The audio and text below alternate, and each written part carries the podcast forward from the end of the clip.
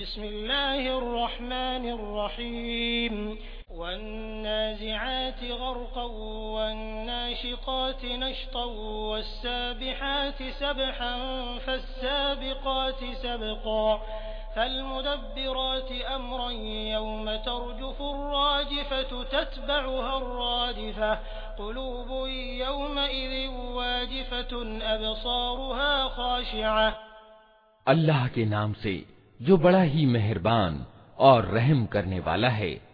कसम है उन फरिश्तों की, जो डूब कर खींचते हैं और धीरे से निकाल ले जाते हैं, और उन फरिश्तों की, जो वायुमंडल में तेज़ी से तैरते फिरते हैं, फिर आदेशानुपालन में अग्रसरता दिखाते हैं, फिर ईश्वरीय आदेशों के अनुसार मामलों का इंतज़ाम चलाते हैं, जिस दिन हिला मारेगा, भूकंप का झटका और उसके पीछे एक और झटका पड़ेगा।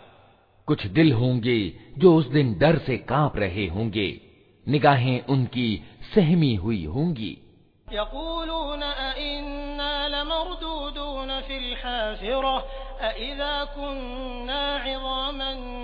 नख़िरा। क़ालू तिल्क इज़न कर्रतुन ख़ासिरा फ़इन्नमा हिय ज़जरतुन वाहिदा फ़इज़ा हुम बिस्साहिरा ये लोग कहते हैं, क्या वास्तव में हम पलटाकर फिर वापस लाए जाएँगे? क्या जब हम खोखली जीर्ण हड्डियाँ बन चुके होंगे? कहने लगे, ये वापसी तो फिर बड़े घाटे की होगी। हालांकि ये बस इतना काम है कि एक जोर की डांट पड़ेगी और अचानक ये खुले मैदान में मौजूद होंगे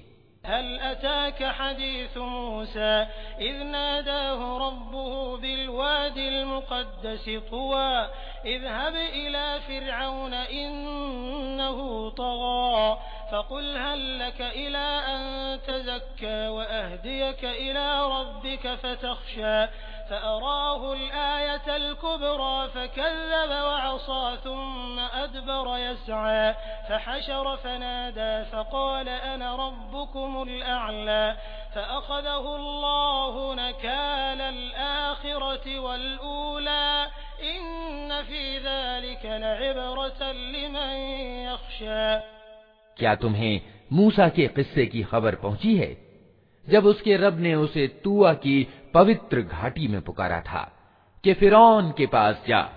वो उद्दंड, यानी सरकश हो गया है, और उससे कह, क्या तू इसके लिए तैयार है कि पवित्रता अपनाए? और मैं तेरे रब की ओर तेरा मार्गदर्शन करूँ तो उसका डर तेरे अंदर पैदा हो। फिर मूसा ने फिरौन के पास जाकर उसको बड़ी निशानी दिखाई। मगर उसने झुठला दिया और न माना। फिर चालबाजियाँ करने के लिए पलटा और लोगों को इकट्ठा करके उसने पुकार कर कहा, मैं तुम्हारा सबसे बड़ा रब हूँ। आखिरकार अल्लाह ने उसे परलोक, यानी आखिरत और दुनिया के अजाब में पकड़ लिया। वास्तव में इसमें बड़ी शिक्षा है हर उस व्यक्ति के लिए जो डरे।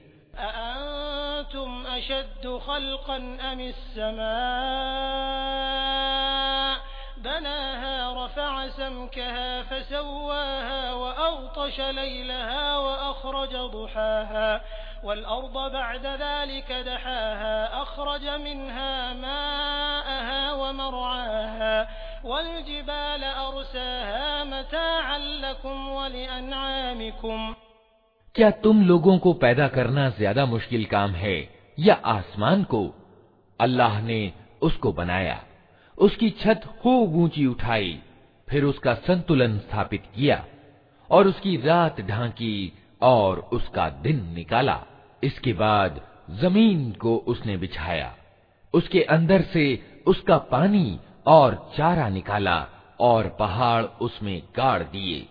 ज़िंदगी के सामान के रूप में तुम्हारे लिए और तुम्हारे चौपायों के लिए।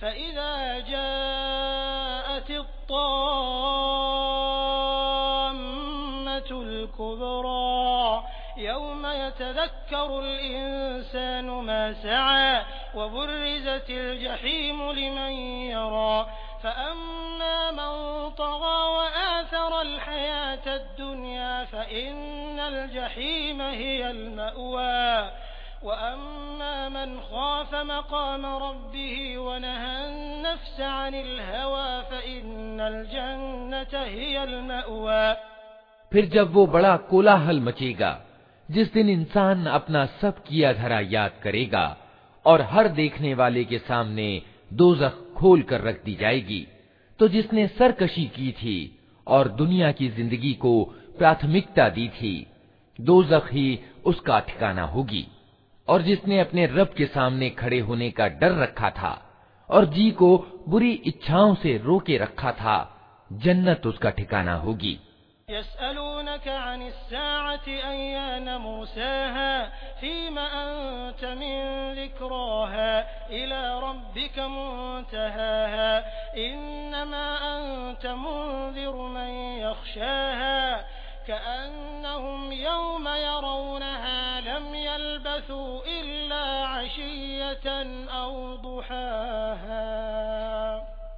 ये लोग तुमसे पूछते हैं कि आखिर वो घड़ी कब आकर ठहरेगी तुम्हारा क्या काम कि उसका समय बताओ उसका ज्ञान तो अल्लाह पर समाप्त है तुम सिर्फ सावधान करने वाले हो हर उस व्यक्ति को जो उससे डरे जिस दिन ये लोग उसे देख लेंगे तो इन्हें यूं महसूस होगा कि दुनिया में या मौत की हालत में ये बस एक दिन के पिछले पहर या अगले पहर तक ठहरे हैं।